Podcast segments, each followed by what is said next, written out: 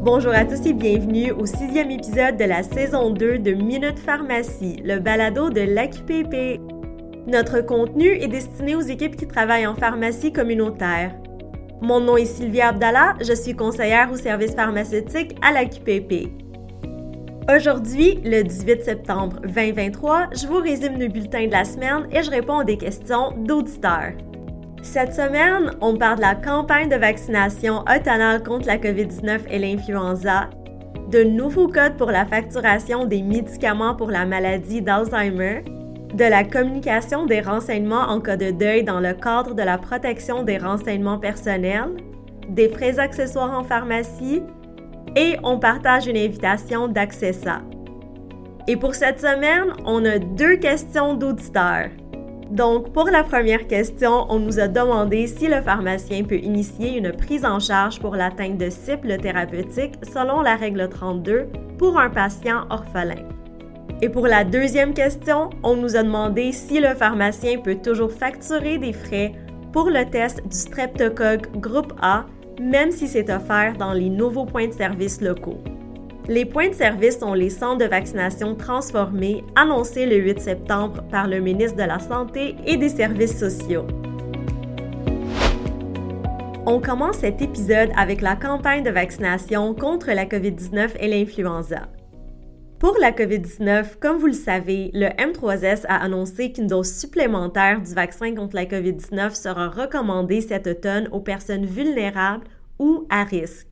Les personnes considérées vulnérables ou à risque sont les personnes âgées de 60 ans et plus, les personnes immunodéprimées, dialysées ou qui vivent avec une maladie chronique, les femmes enceintes, les travailleurs de la santé, les adultes qui vivent en régions éloignées ou isolées, et les personnes qui résident en centres d'hébergement et de soins de longue durée ou en résidence privée pour aînés ou qui vivent dans d'autres milieux collectifs avec une proportion élevée de personnes aînées et vulnérables.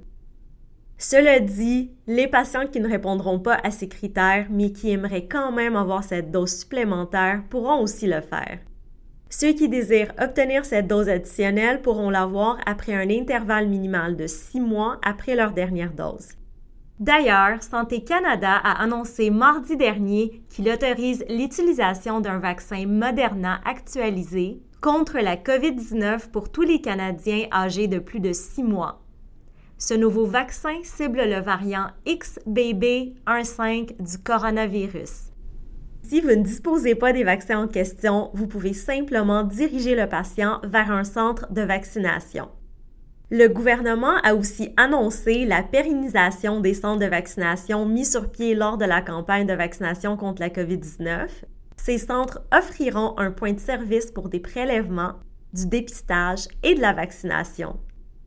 Pour ce qui est de l'influenza, environ 347 000 vaccins contre l'influenza, incluant les vaccins Fluzone HD et Flumist, seront disponibles au réseau des pharmacies lors de la première livraison des grossistes, ce qui va permettre de débuter la campagne avec une bonne quantité de doses accessibles.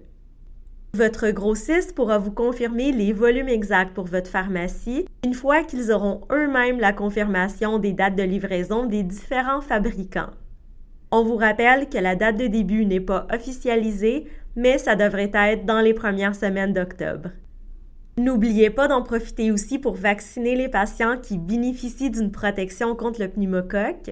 Les quantités du vaccin Pneumovax placées en précommande vont aussi être accessibles dès le début de la campagne pour la clientèle éligible. Il n'y a pas de professionnels accessibles qui connaissent mieux la santé de ses patients que le pharmacien propriétaire et son équipe. On poursuit avec un deuxième sujet qu'on vous relaie de la RAMQ, en lien avec de nouveaux codes pour la facturation des médicaments pour la maladie d'Alzheimer. En fait, depuis le 14 septembre, la codification des médicaments d'exception est permise pour le donépésil, la galantamine et la rivastigmine.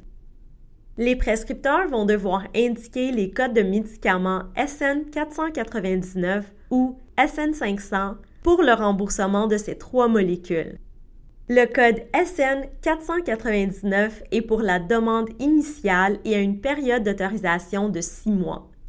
Le SN500, lui, est pour la poursuite du traitement avec une période d'autorisation de 12 mois. Tous les deux sont pour le traitement en monothérapie chez les personnes souffrant de la maladie d'Alzheimer au stade léger ou modéré. Nous vous invitons alors à vous assurer que les demandes pour ces médicaments incluent ces codes et vous trouverez les lettres à ce sujet dans les notes du balado. On revient de nouveau cette semaine sur le sujet de la protection des renseignements personnels. Cette fois-ci, on va parler de la communication des renseignements en cas de deuil. À partir du 22 septembre 2023, une modification à la loi permettra à une organisation de communiquer un renseignement personnel concernant une personne décédée. Cette communication peut être faite à son conjoint ou à l'un de ses proches parents si le renseignement peut aider cette personne dans son processus de deuil à moins que le défunt n'ait noté par écrit son refus de donner ce droit d'accès. Pour déterminer si un renseignement personnel peut aider le conjoint ou les proches parents dans leur processus de deuil, une évaluation au cas par cas en tenant compte du contexte de chaque demande doit être faite.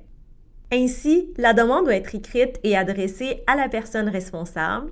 Cette demande devrait contenir les informations qui suivent. Le document faisant état du décès de la personne, les précisions sur les informations demandées au sujet du défunt, la description de la façon dont ces informations peuvent aider la personne dans son processus de deuil et le statut de la personne qui fait la demande à l'aide des preuves nécessaires. Les preuves de statut du demandeur seraient, pour une conjointe ou un conjoint marié ou uni civilement, un certificat ou un contrat de mariage ou d'union civile. Pour une conjointe ou conjoint de fait, une preuve de résidence à la même adresse ou des factures de services publics partagées.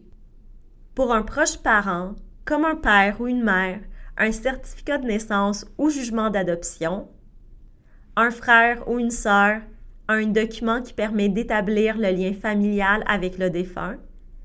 Une cousine, cousin, tante, oncle ou autre parent. Un document permettant d'établir le lien familial avec le défunt et une description des circonstances qui permettent de comprendre les liens affectifs qui l'unissent au défunt.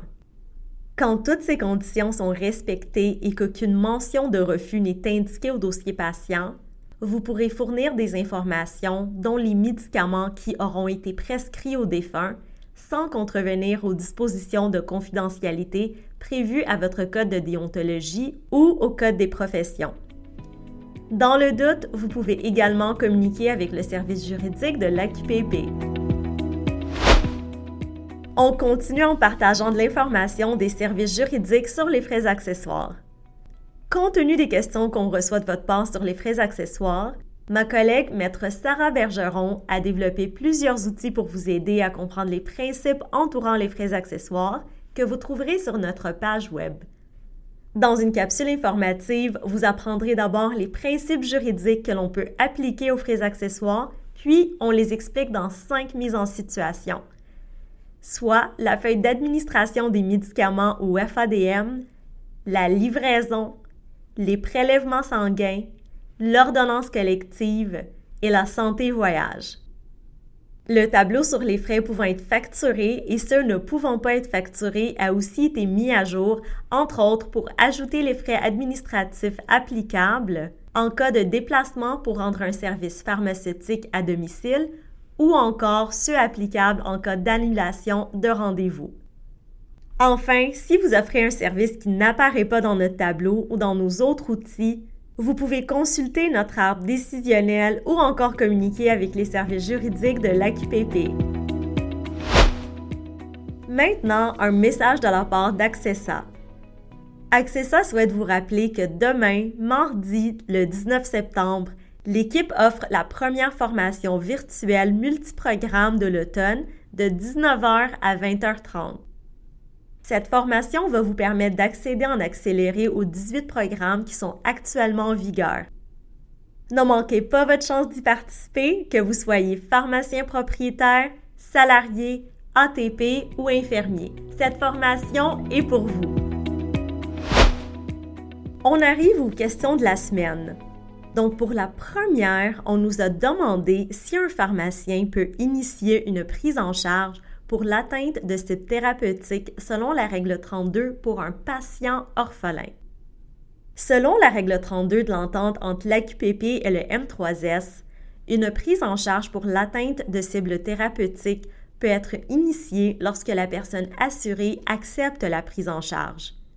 Ce qui veut dire qu'elle peut être initiée par le professionnel responsable du suivi clinique du patient ou par la personne assurée elle-même à la suite d'une discussion avec son pharmacien.